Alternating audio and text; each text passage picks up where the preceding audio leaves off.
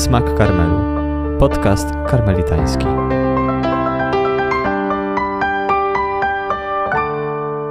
Witajcie. Kontynuujemy naszą podróż po twierdzy wewnętrznej. Jeśli dobrze pamiętacie, nasze ostatnie spotkanie, będące wędrówką po tej e, naszej wewnętrznej twierdzy, zakończyliśmy w mieszkaniu szóstym. I dziś pragniemy przejść już e, do mieszkania siódmego, do samego końca życia duchowego. Jak zwykle naszym przewodnikiem będzie ojciec Paweł Baraniecki z Lublina, którego serdecznie witamy. Witam. Jest z nami oczywiście również Marcin, którego serdecznie witamy. Również witam. Jeśli dobrze pamiętacie, na zakończenie mieszkania szóstego mówiliśmy o tym, że właściwie pomiędzy mieszkaniem szóstym a mieszkaniem siódmym znajduje się przejście, w którym drzwi są otwarte. Czyli y, inicjatywa jest zupełnie ze strony Boga. Dokładnie. Czyli przejście duszy, przejście człowieka z szóstego do siódmego mieszkania to już całkowita inicjatywa Boga. Y, Jak nastąpiło to w życiu Teresy? Jak zwykle Bóg działa z zaskoczenia i również to przejście do siódmych mieszkań dla Teresy było takim momentem y, zaskakującym. Zupełnie się tego nie spodziewała. Jak zresztą opisując szóste mieszkania, mówi, że ta łaska bardzo często przychodzi w szóstych mieszkaniach zupełnie niespodziewanie. Dla niej jest to wydarzenie z 1572 roku, z 18 listopada, kiedy podczas Eucharystii yy, święty Jan od Krzyża celebruje tą Eucharystię i w trakcie komunii Teresa yy, przyjmuje połowę partykuły. Jan od Krzyża daje jej tą połowę, a partykuły i Teresa jest troszkę zdenerwowana, ponieważ lubi całą partykułę. A Jan jej dał y, tą połówkę i jak pisze w sprawozdaniu 35, ona wie, że w najmniejszej cząstce jest y, pan, cały Pan Jezus, ale no bolało ją to, nie? I w tym momencie y, już po powrocie na swoje miejsce y, w kaplicy zakonnej, w chórze zakonnym, y, ma wizję Jezusa, który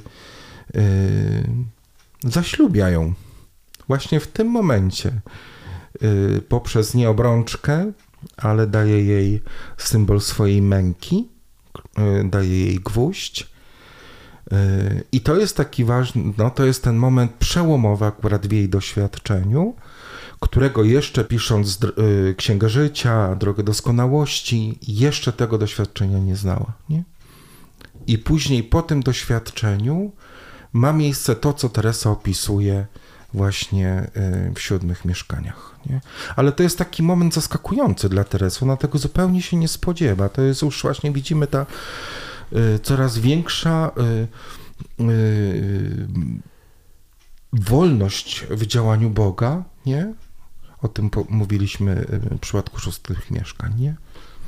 Co więcej, możemy też dodać, y, że te okoliczności przejścia z szóstych do siódmych mieszkań, czy okoliczności zaślubin duchowych z Jezusem, y, one potwierdzają tylko to, że jest to całkowicie inicjatywa Boga i człowiek w żaden sposób zasłużyć na to nie może.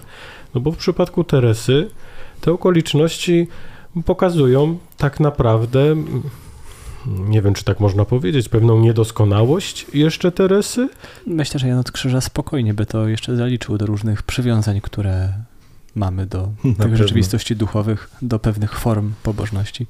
A tutaj okazuje się, że Pan ją wprowadza do siódmych mieszkań, do szczytu życia duchowego, właśnie wobec tak, takiego no, doświadczenia takiego małostkowego, można by powiedzieć, prawda? Przywiązanie do tego, żebym dostał całą hostię, a nie połowę.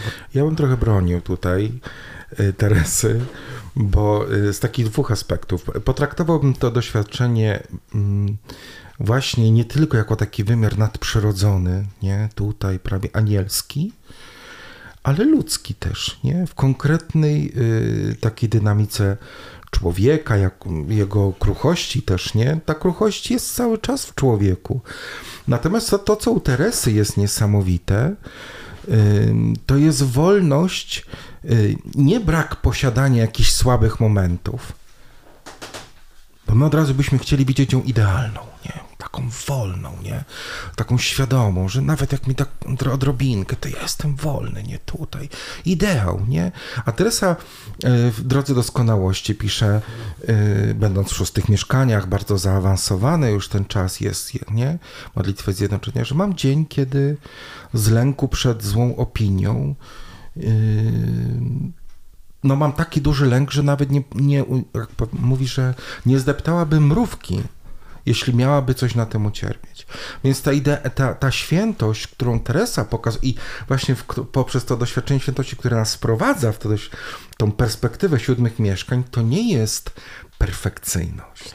Nie, no właśnie o tym powiedziałem, że, że to doświadczenie tylko potwierdza to, że jest to całkowicie łaska Pana Boga, że to nie tak, że Teresa stała się doskonała i on zdecydował się w końcu ją tam wprowadzić w nagrodę za to, że była mm, dobra. Super dziewczyna. Dokładnie, nie?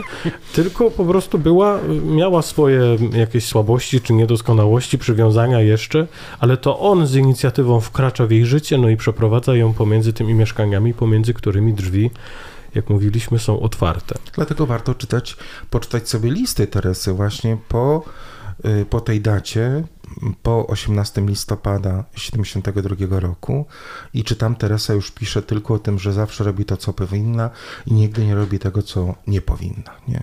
Jest to człowiek cały czas krwi i kości. Jezus wprowadza ją do siódmych mieszkań.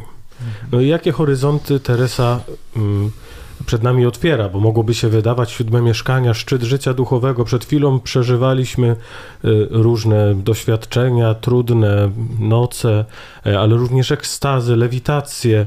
Y, no i wchodzimy w końcu do tego szczytu życia duchowego, zjednoczenia z Chrystusem. I co mówi Teresa?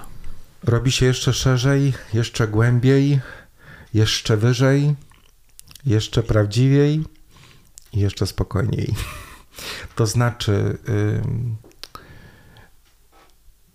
Bóg kontynuuje w jej życiu to przyciągające doświadczenie z jednej strony, czyli idziemy jeszcze w centrum bardziej, nie? Czyli jej pragnienia, jej myśli. Yy, to wszystko, całe jej jestestwo jest jeszcze głębiej nakierowane na to centrum, czyli na Boga. To, co widzimy w procesie całych, y, całej drogi y, twierdzy wewnętrznej, to widzimy stopniowe odkrywanie y, Boga. Nie? Ten obraz się poszerza, poszerza, pogłębia. Tak jak o pierwszych mieszkaniach mówimy o początkach życia duchowego, nie? Później o drugich mieszkaniach pojawia się Chrystus, człowieczeństwo i po, po kolei, po kolei. To tutaj już na początku siódmych mieszkań pojawia się bardzo głębokie doświadczenie trinitarne. I to jest właśnie ten szczyt, nie? na którym y, ta chwała, moglibyśmy troszeczkę powiedzieć jak u, Jana od Krzyża, yy, doświadczenie Boga Trójcy.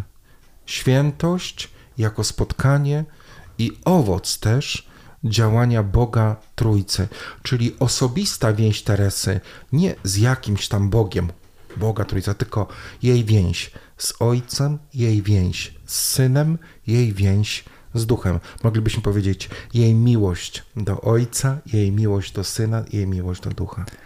To chyba też jest bardzo ciekawe potwierdzenie autentyczności tego doświadczenia, jak bardzo to, czego Teresa doświadcza, jest spójne mówiąc po prostu z chrześcijańską teologią, jak ten mhm. kierunek jest zbieżny. W szóstym mieszkaniu mówiliśmy o tej centralnej roli Chrystusa i jego człowieczeństwa. No i siódme mieszkanie to jest właśnie ten moment, kiedy Chrystus w swoim człowieczeństwie przyprowadza nas do Ojca, do życia, do życia Trójcy. Mhm. Jeszcze u Jana od Krzyża pięknie wychodzi ten trzeci bohater, mianowicie Duch Święty, czyli żywy płomień mhm. miłości. Mhm. Jest ta chyba druga strofa żywego płomienia miłości, gdzie pojawia się ta metafora dłoni, dotknięcia i, i wypalenia, tak, które tak. To, to dotknięcie sprawia. No też już można powiedzieć same szczyty życia duchowego i też pojawia się ten motyw trójcy. Ale jest pewien szczegół bardzo ważny tutaj, też jak najbardziej spójny, nie? Jak z tym, co powiedziałeś wcześniej, że to doświadczenie Trójcy nie jest doświadczeniem jakiejś takiej relacji na zewnątrz, tylko właśnie, że y, ta Trójca, ta relacja z Trójcą jest relacją y, do wewnątrz. Ja jako mieszkanie Trójcy Świętej. Nie? Ja jako przestrzeń, świątynia, zresztą to, co mówi święty Paweł, prawda? I cały fundament sakramentu też chrztu świętego. No w pewnym momencie zresztą siódmych mieszkań y, święta Teresa nazywa nas, mm, czy nazywa duszę w siódmym mieszkaniu tabernakulum Boga właśnie. Nie? Jesteśmy tak zamieszkani. Jesteśmy zamieszkani. Do sióstr y, w jednym momencie powiedziała do sióstr swoich tam, ale to też mówiła do wszystkich czytelników, nie wyobrażajcie sobie, że jesteście puste. Jesteście zamieszkałe. Nie? I tutaj zobaczyć tych trzech nie? I taka, to jest piękne, naprawdę charakterystyczne to, że ta więź jest y, z Ojcem, z Synem i z Duchem, z Bogiem Trójcą. Ja może powrócam dzisiaj trochę Jana od Krzyża do Dobrze. tego doświadczenia Teresy, ale właśnie kiedy Jan od Krzyża kończy żywy płomień miłości, z kolei pojawia się ten motyw umiłowanego, czyli tutaj no, Chrystusa, który cały czas jest tym umiłowanym, który przebudza się w środku i o tym doświadczeniu przebudzenia się wewnątrz niego, Boga, no Jan od Krzyża nawet za bardzo nie chce pisać, bo czuje, że to już tak bardzo, bardzo przekracza... Intymne. Tak, bardzo intymne, bardzo głębokie, bardzo przekraczające nawet jego geniusz pisarski, nawet on tutaj z całą swoją bogatą metaforyką nie daje rady, więc kończy po prostu żywy płomień miłości w takim trochę zawieszeniu. Tak, no bo to dopełnienie będzie po tamtej stronie, nie? Natomiast tutaj jest ta yy, adoracja misterium. Adoracja misterium. Rzeczywiście, tutaj też Teresa powie, że ta świętość, do której dochodzi, to jest świętość Chrystusa. Cały czas chrystocentryczna. Teresa cały czas będzie powtarzać, żeby patrzeć na Chrystusa, ba, patrzeć na ukrzyżowanego. Nie? No to też mm, od samego początku jakoś w jej myśli jest y, z, tą z tym chrystocentryzmem związane, że my mamy naśladować Chrystusa w jego człowieczeństwie, a nie w jego bóstwie. Nie? I tutaj też to wyskakuje znowu, że ta świętość, e, mimo że jest e, skoncentrowana na tym, że cała Trójca mieszka we mnie, to, to jest świętość Chrystusa. Nie? Wróćmy właśnie może trochę do tego człowieczeństwa, bo wypłynęliśmy w bardzo mistyczne rejony, ale może warto by no, wrócić jeszcze do tej osoby po prostu konkretnej, która to przeżywa i tego doświadcza i zastanowić się, no, kim ona jest, czy czym się charakteryzuje na tym etapie mówiąc najprościej, czym jest ta świętość, do której dochodzi? Jest pełną człowieczeństwa też. Właśnie to nie jest jakiś taki, taka przestrzeń yy, właśnie niebiańska, pewnej takiej perfekcyjności niebiańskiej, ale jest to również, i to jest bardzo ważne, yy, pełnia człowieczeństwa piękne człowieczeństwo, piękne, autentyczne, prawdziwe, proste, nawet bym powiedział zwyczajne, ale pełne, nie? Takie y, odnowione w Bogu, ale właśnie często w tych zewnętrznych przejawach wcale jakieś takie, może być nawet nieprzykuwające szczególnej uwagi. Nie? Jak Tereska od dzieciątka Jezus, o której siostry nie wiedziały, co napisać po jej śmierci. Ale to jest prawda, że żeby pamiętać to, co u Teresy jest, że świętość to jest pełnia człowieczeństwa.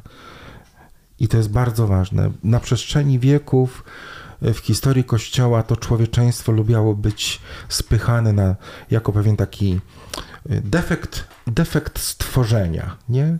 Więc trzeba się go pozbyć. I często proces świętości był ukazywany jako wypłukiwanie z człowieczeństwa, nie? Jako zagroż człowieczeństwo zagrożenie dla świętości. No, nawet Teresa w kilku miejscach pisze z pewną chyba nostalgią, że no nie jesteśmy aniołami, jesteśmy uwikłani w te nasze wszystkie cielesne uwarunkowania, no ale jednak mocno podkreśla, że świętość to nie jest bycie aniołem, bo po prostu aniołami nie jesteśmy. Jesteśmy i mamy być ludźmi. Ale zobaczcie, to jest tak dokładnie na przestrzeni mieszkań, jak widzimy, nie, tą, ten proces, tą drogę. Jak często Teresa pokazuje, że trudności w modlitwie, w relacji z Bogiem, one bardzo często mają podłoże niezrozumienia faktu, że jesteśmy ludźmi, że mamy emocje, że mamy ciało, które ma swoje prawa, że ten element człowieczeństwa musimy brać, musimy. Jest konieczny, żeby brać pod uwagę również w mojej drodze do świętości. Nie jako coś, co nieustannie mi zagraża, nie? Ale ono również ma swoją drogę ku temu. Czyli można powiedzieć, że ta świętość rozumiana jako pełnia człowieczeństwa y, będzie mm, oznaczała taką mm, doskonałą integrację tych wszystkich tych wszystkich no harmonia. Właśnie. Harmonia to jest takie tak. Harmonię pomiędzy tymi elementami, żeby nie powiedzieć częściami naszego człowieczeństwa, tak? Czyli ciało, psychika, duch, y, wszystkie władze, wszystkie zmysły, to wszystko w sposób, y, w sposób już y, bez przeszkód ze sobą współdziała. Współbrzmi, nie ma tych fałszywych tonów, nie ma przerostów to jest droga powrotu do tego, co Bóg zamy- y, myślał o nas, nie? A jak mówimy myślał, to jak nas stwarzał z miłości, nie?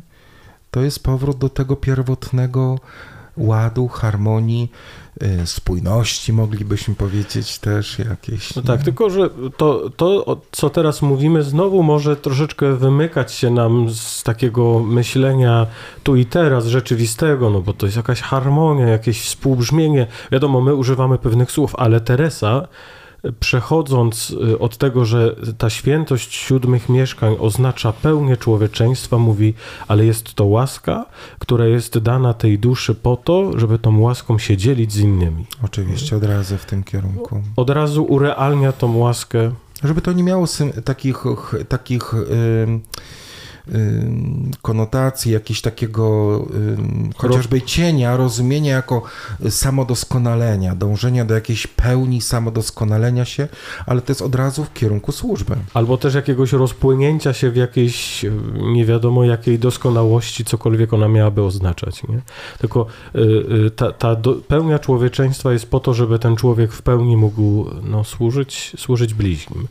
To jest jedyny cel. Teresa powie, że Bóg na tym etapie chce dzieł.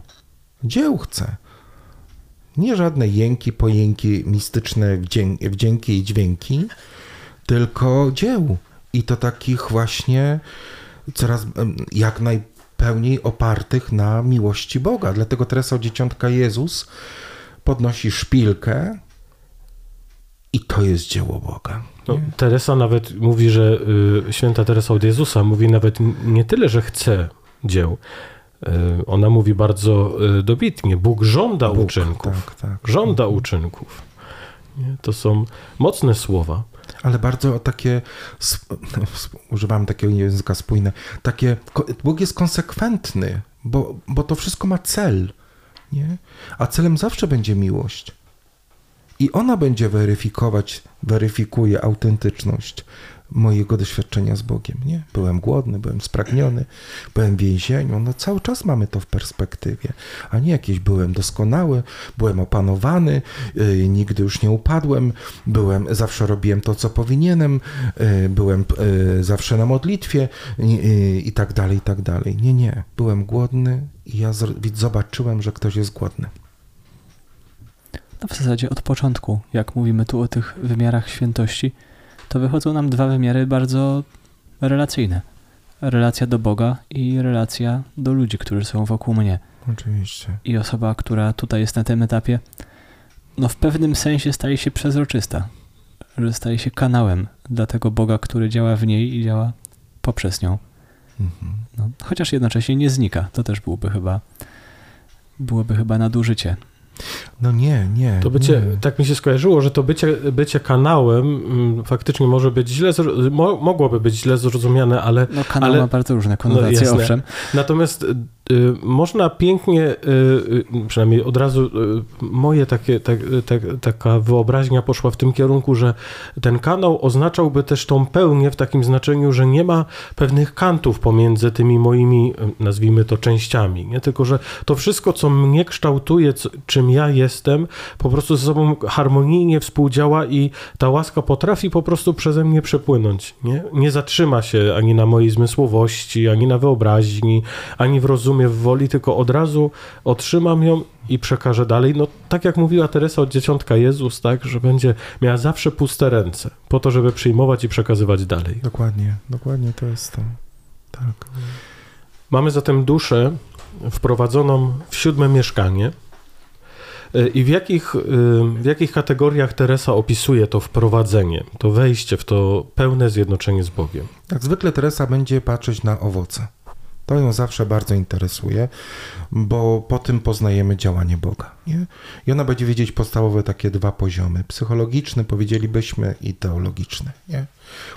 Psychologiczny, dlatego że on się wiąże yy, z, no, z całą tą sferą psychoduchową, psychocielesną, psychoduchową człowieka Y, rozumiejąc tu ciało też jako y, nasze y, emocje, uczucia i tak dalej, całą naszą wrażliwość, nie? Ponieważ już pierwszym takim owocem jest taka zmiana sposobu bycia, nie? Bóg przemienia nas, ja, ja to zawsze wolę tak patrzeć, tak myśleć o tym, upraszczając upraszczając poprzez to, że uwalnia nas od ego, upraszcza nas, przez to czyni nas bardziej dostępnymi dla Boga, ale też i dla ludzi. Nie? Yy, I to jest piękne w świętości. Nie? Ta taka dyspozycyjność względem Boga i ogromna prostota i dyspozycyjność względem, względem drugiego człowieka.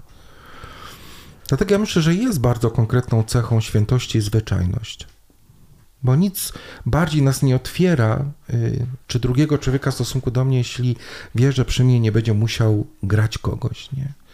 Myślę, że człowiek święty charakteryzuje się właśnie taką świętą zwyczajnością, która nie ma pozorów właśnie jakiegoś, y, o, ten jest w siódmym mieszkaniu, nie? Idzie jak ten, co chodzi, co jest w siódmym mieszkaniu, nie? Czyli ten sposób bycia, nie? Za tym idzie też zapomnienie o sobie uwolnienie się od tego, nie? Ale to jest konsekwencja też tego, że Bóg staje w centrum, a nie ja, co próbowałbym nieustannie bronić, chronić czy afirmować, nie? Ile przy tym energii tracimy. Tu jest dla mnie taka interesująca e, kwestia, no, powiedzieliśmy o tym, że mm, ta osoba w siódmych mieszkaniach to jest y, w pełni dojrzały człowiek, tak też można byłoby powiedzieć, tak, mhm. pełnia człowieczeństwa. Tak, tak. Natomiast Teresa, zresztą Jan od Krzyża również, kiedy wspomina o oczyszczeniach pamięci, y, Teresa również w siódmych mieszkaniach mówi, że pamięć takiej osoby staje się wybiórcza. Można byłoby powiedzieć, no to jak to, skoro ma być to właśnie pełnia, powinna być ta pamięć doskonała, a tu jednak się okazuje, że pamięć staje się wybiórcza. Co to znaczy? To można rozumieć jako oczyszczenie pamięci. Yy, uwolnienie z takiego, mm, jak to powiedzieć? Podam przykład. Podam przykład, myślę, że to może. Znałem kiedyś taką y, dziewczynę, kobietę, dzisiaj już osobę konsekrowaną, która prowadziła bardzo luźne życie. Takie towarzyskie, y, bardzo takie y, szalone życie na dyskotekach, tancerka na dyskotekach, y, partnerów dosyć też często zmieniająca, nie? Y, trudno powiedzieć, że była już później w siódmych mieszkaniach, ale ja myślę, że to jest właśnie coś takiego.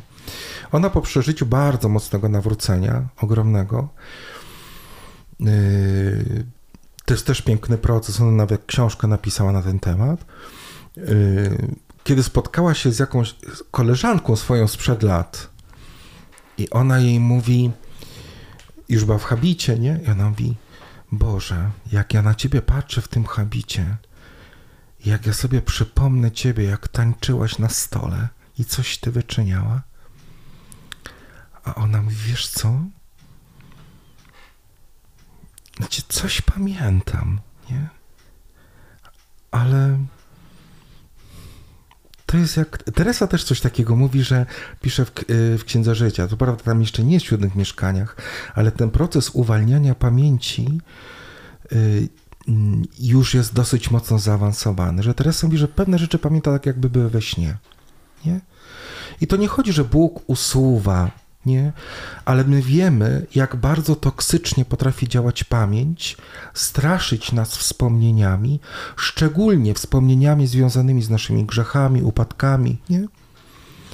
I jak potrafi mieć mocne takie trujące y, działanie, zatruwając teraźniejszość i oczywiście lęk o przyszłość. Nie? I ten proces y, uzdrowienia pamięci będzie miał właśnie coś takiego, że ta pamięć ja nie powiem, że dostaje nam jakoś tam y, usunięta, nie? ale wyciszona. Nie? uwolniona gdzieś od takiego koncentrowania się. Nie wiem, porozmawiamy sobie być może, jak będziemy w tych siódmych mieszkaniach, jak to każdy z nas przeżywa, ale mnie to z tym jakoś tak, mogę się mylić, nie wiem, Oby. oczywiście.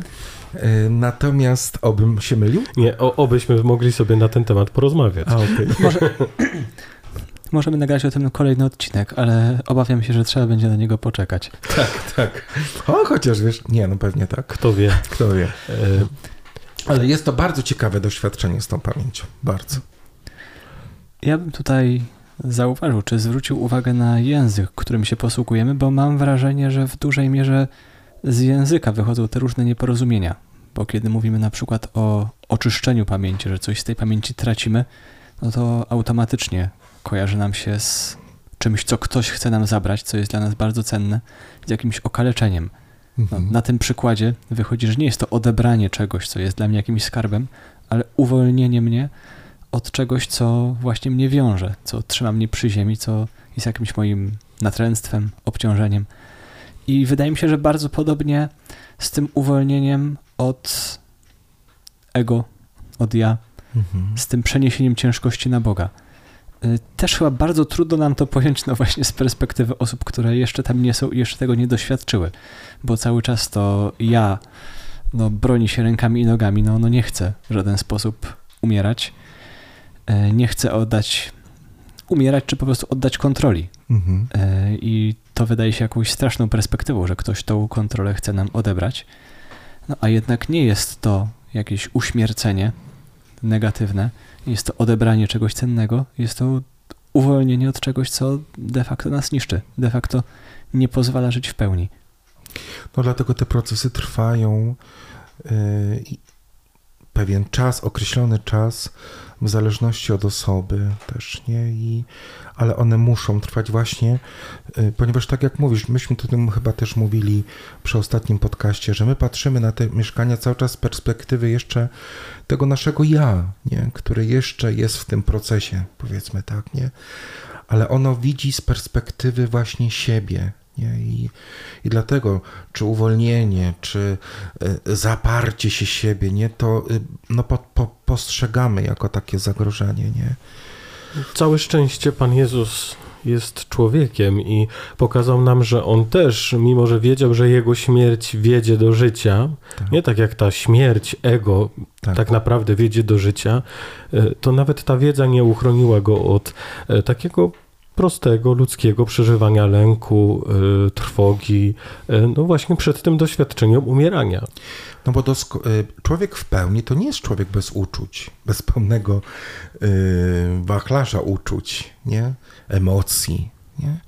To zjednoczenie nie polega na tym, że mi zostają, nie wiem, wycięte emocje i ja już takiej, nie wiem, pleromie wewnętrznej, ludzkiej, nie wiem, jakieś takim niebycie, bezczuciu takim funkcjonuje sobie dla Jezusa. Nie, to wszystko działa. Dlatego jak mówię, żeby czytać teksty, czy kilka tych listów, no nie wiem, kilkanaście, nie pamiętam, Jana od Krzyża, nie? Y, które też nam mówią o emocjach i tak dalej, nie? U Teresy, jak będziemy czytać listy, też widzimy emocje. Teresa jest chora, jest zmęczona też, nie? Wszystko to, co człowieczeństwo też przeżywa, kiedy jest zmęczony. Człowiek przeżywa, kiedy jest zmęczony. Y, miała te ostatnie lata też, wiemy, bardzo trudne też, nie? też przeżywała duże niezrozumienie ze strony swoich sióstr, też i osamotnienie, nie? Pewne konflikty już pojawiające się między braćmi i siostrami. Już widziała pewne też problemy wewnątrz wspólnot, które zakładała. Więc to nie było takie, że ona w siódmych mieszkaniach na spoko to wszystko łykała, nie? Po prostu to przeżywała. Tutaj chyba szczególnie ważny jest właśnie żywy kontakt z tymi ich tekstami, po prostu z żywymi osobami, które tak. to przeżyły bo myślę, że zarówno obraz świętości, który czerpiemy z różnych źródeł, czy z katechezy, czy z jakichś takich popularnych, może trochę archaicznych życiorysów świętych, no, daje jakiś obraz świętości, który bynajmniej nie jest pociągający. Wiele elementów tego języka, o którym mówiliśmy, który nawet pochodzi od świętego Jana czy świętej Teresy, też z naszej perspektywy może wydawać się odrzucający. No i w tym momencie dochodzimy do czegoś, że ta świętość, która jest jakoby celem życia duchowego, bynajmniej nie jest perspektywą pociągającą. Tym bardziej, że jeszcze dochodzi do tej wizji świętości, yy, mimo wszystko takie niezadowolenie z siebie i brak pojednania ze sobą. Zobaczcie, pamiętacie, jak myśmy mówili o trzecich mieszkaniach, czwartych mieszkaniach, już drugich też, nie? Jak bardzo ważną rolę tam odgrywało pojednanie się ze swoją kruchością, nie? Przyjęcie, nawet w, trzeci, y, w trzecich mieszkaniach uzdrawiająca siła doświadczenia swojej słabości. Nie po to, żeby siebie odrzucić, ale właśnie, żeby siebie przyjąć. I tutaj widzimy, to idzie do pełni, nie? Do tego, do tej całkowitej wolności. Dlatego Teresa, która ma właśnie też te różne uczucia, emocje, nie? To jest piękne w człowieku. Nie? Tylko myślę, że człowiek w tej pełni przeżywa to po prostu z innej perspektywy. Ale tam nic nie jest usuwane, nic nie jest wycinane. Tam jest to wszystko jeszcze bardziej piękne i pociągające, bo ludzie tacy są. Myślę, że autentyczni święci po prostu pociągają swoim sposobem bycia. I to było u Teresy. Wszyscy mówili, że lubili z nią rozmawiać. Bo potrafiła jej, jej pełnia człowieczeństwa była taka, że potrafiła z każdym zamienić słowo. Nie? I to było coś niesamowitego. Potrafiła rozmawiać z, y, z jakimś szlachcicem, kupcem, poganiaczem mułów, z siostrami, szlachciankami, pisać do króla. Nie? To jest właśnie to piękne człowieczeństwo. Kiedyś też natknąłem się na takie spostrzeżenie, przepraszam, jeśli padło już w którymś z poprzednich podcastów, y, że święta Teresa, która z natury jest raczej ekstrawertyczką, osobą bardzo aktywną, kiedy pisze o życiu duchowym i o jego rozwoju, stosuje metaforę twierdzy, którą mamy wewnątrz i jest to schodzenie w głąb. Z kolei święty Jan od Krzyża z natury wydaje się dużo bardziej introwertyczny. Kiedy pisze chociażby swoją pieśń duchową, no, okazuje się, że tam są niesamowite przestrzenie, w których się porusza. I no, wniosek z tego był taki, że rozwój życia duchowego prowadzi do jakiegoś dopełnienia tej osobowości uzupełnienia tych jej elementów, tych jej części, które może z natury nie są jakoś bardzo rozwinięte. W każdym razie, że tym ostatecznym etapem, tym celem rozwoju jest człowiek pełny, rozwinięty we wszystkich swoich kierunkach i możliwościach. Jaka to jest piękna perspektywa. Jak człowiek tak, jak tak pomyślimy, nie? Jaka to jest piękna, szeroka perspektywa naszego bycia, pomyślmy, myślenia, i to jest, widzicie, to, co widzimy u innych później świętych. Tak teraz przychodzi mi Etykile Sund, nie? Zamknięta w obozie przejściowym Westerbrock, nie? I ona y, z, no wybiera też ten, bo tutaj widzimy też, że ludzie, y, człowiek na, y, w siódmych mieszkaniach to jest człowiek, który się nie boi cierpienia. Wręcz chce cierpieć dla swojego umiłowanego. Nie dlatego, że widzi wartość cierpienia, tylko widzi wartość umiłowanego, nie? Nad wszystko Boga jeżeli cokolwiek może łączyć się z nim, a ten umiłowany jest ukrzyżowany, bo teraz mówię patrzeć na ukrzyżowanego, ale Ety Hillesund jest tak wolna w tym zamknięciu za tymi drutami. Jest tak pełna, nie? Wydawałoby się, zresztą tak jak i Jezus, nie? Ci, którzy patrzyli na cierpienie Jezusa, widzieli w nim tego skazańca, tego, któremu po prostu no nie weszło, łącznie z uczniami. Przykra sytuacja, nie? Ale Jezus jest w tym wolny. Nie? Jest przestrzenny w tym. A jednocześnie ta wolność, e, ona zmienia coś w porównaniu z tym, co było w szóstym mieszkaniu, bo w szóstym mieszkaniu osoba przeżywała takie podwójne pragnienia. Z jednej strony już zjednoczenia z Bogiem, e, czasami nawet te porywy oznaczały pragnienie śmierci, tak. a z drugiej strony były te pragnienia służby i oddawania po prostu pełnienia woli Bożej, miłości bliźniego i tak dalej, a tutaj następuje pewien bardzo konkretny, pewne bardzo konkretne przesunięcie. Nie? Znika takie pragnienie śmierci i to jest tak jak u świętego Pawła. Nie? To, czy już mi jest obojętne, czy mam umrzeć, czy mam zostać, byleby wola Boża wypełniała się w moim życiu. Dla mnie żyć to Chrystus. Tak. To jest, to, siódme mieszkanie to jest ta wolność do i wolność od. Nie?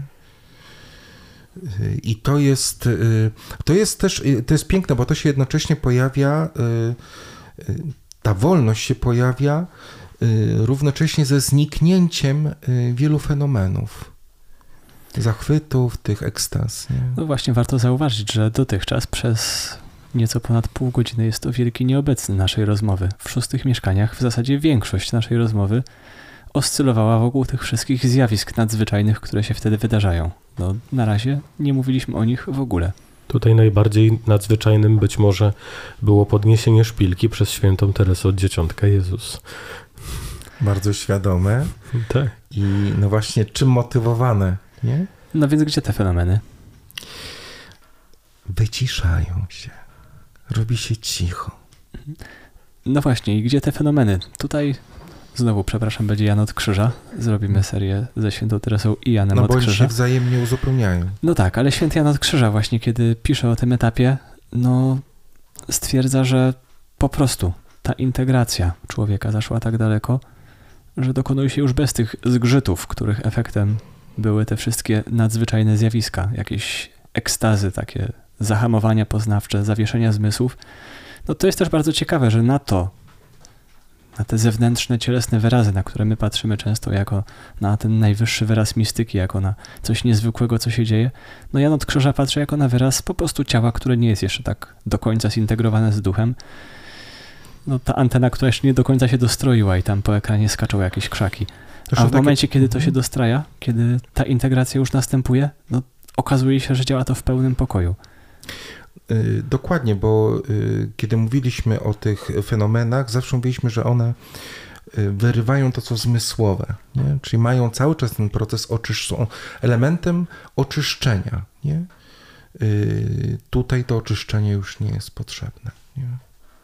Tutaj jest gdzie indziej akcent położony. Bardzo mocno to już się pojawia ten element służby, i też harmonii w tej służbie. Nie? Tutaj ten obraz Marty i Marii. Ale zanim przejdziemy do tego obrazu, może jeszcze powiedzmy o tym drugim aspekcie, bo powiedzieliśmy bardzo dużo na temat tego aspektu mhm. psychologicznego.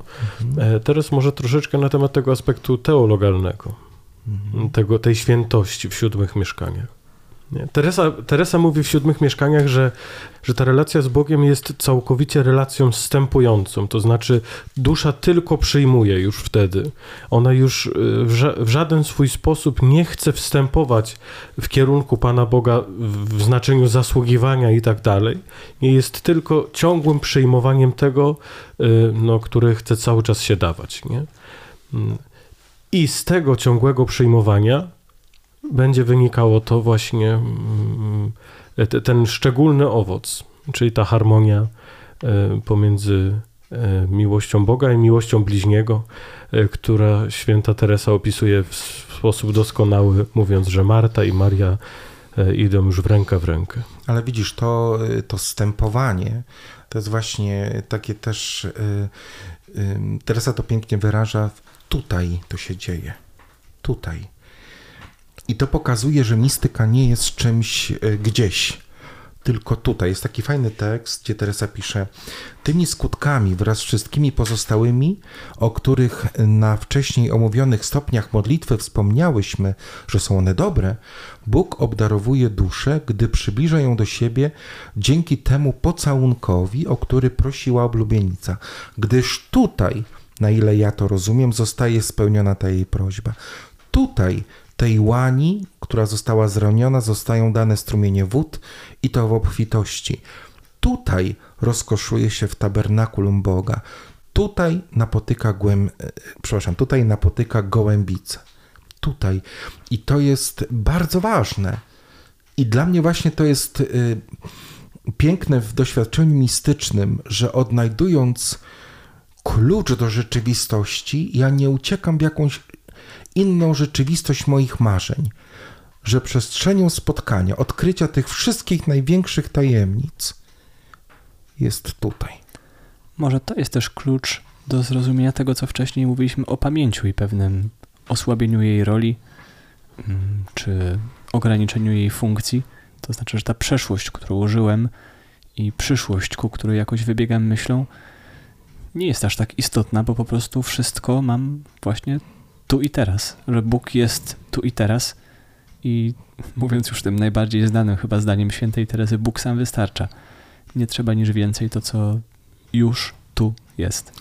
Bo tutaj krzyżuje się Kronos i Kairos, czyli czas i właśnie ten czas Boga, nie? Czas chronologiczny z czasem Boga. I to jest właśnie doświadczenie kontemplacyjne.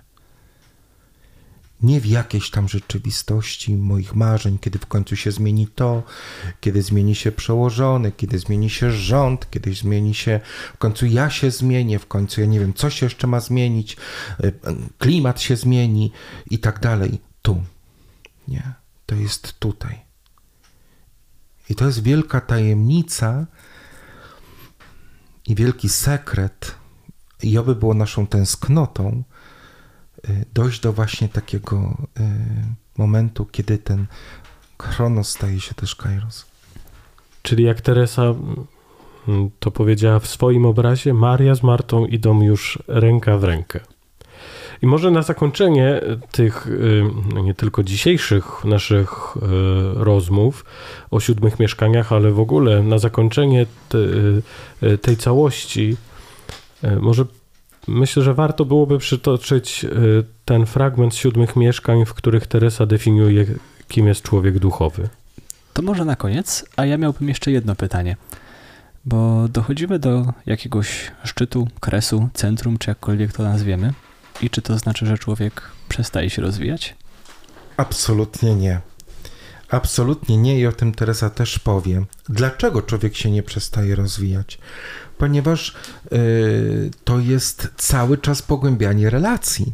I Teresa powie, y, jest taki świetny tekst, y, który mówi, w którym mówi, mówię ponownie, że właśnie dlatego konieczne jest, abyście nie kładły waszego fundamentu jedynie na odmawianiu modlitw i kontemplowaniu, albowiem jeśli nie nabywacie cnót, czyli pewnych sprawności, a jedynie ćwiczycie się w nich, to zawsze pozostaniecie karłami.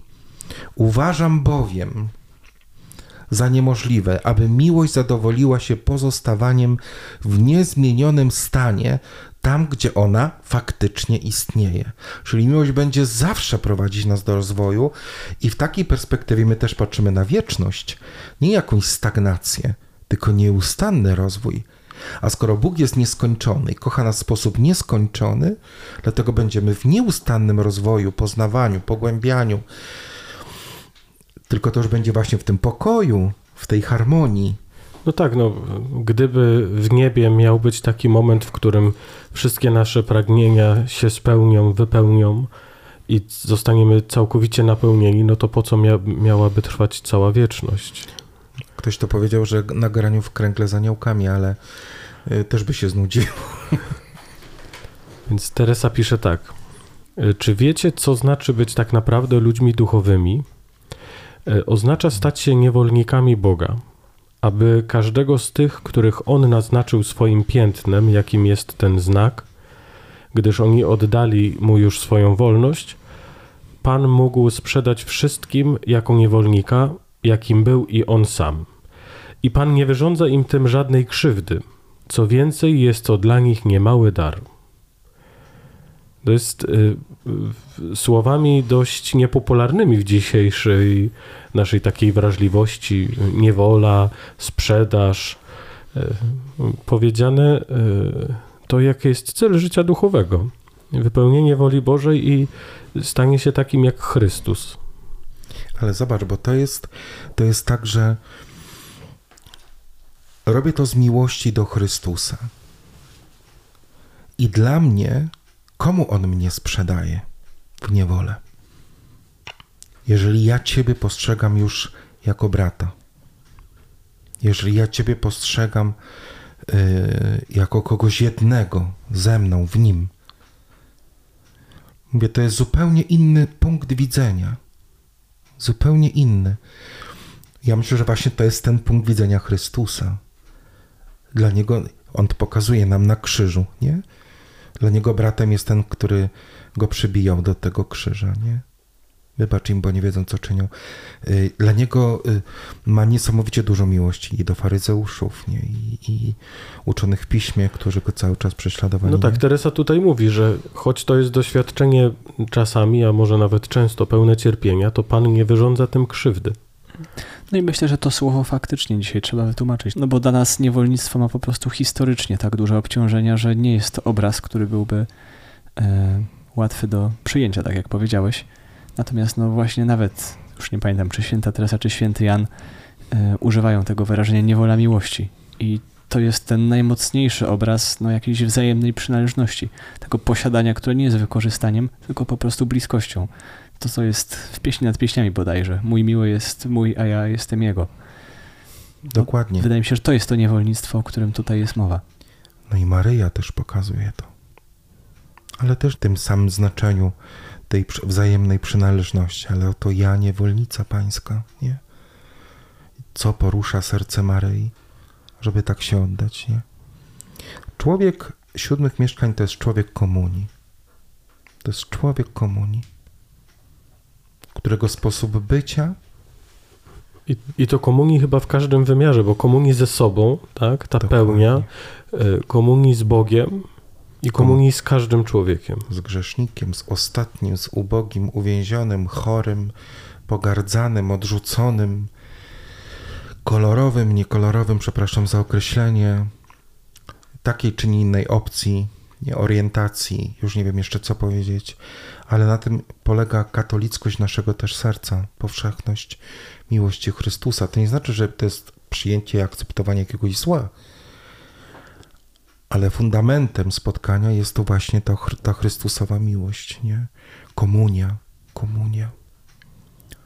Czyli co, doszliśmy do happy endu? Jak najbardziej, jak najbardziej. Happy end, który nie oznacza stagnacji i zatrzymania się, ale właściwie początek takiej wiecznej, nawet nie wiem, To może tutaj czas postawić kropkę. amen.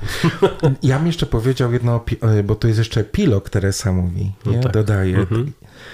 W epilogu Teresa jeszcze mówi i przypomina, że jej to zostało tak pokazane, ale jest świadoma, że każdy z nas może to jeszcze inaczej przeżywać i tych mieszkań może być o wiele więcej, tych połączeń może być o wiele więcej.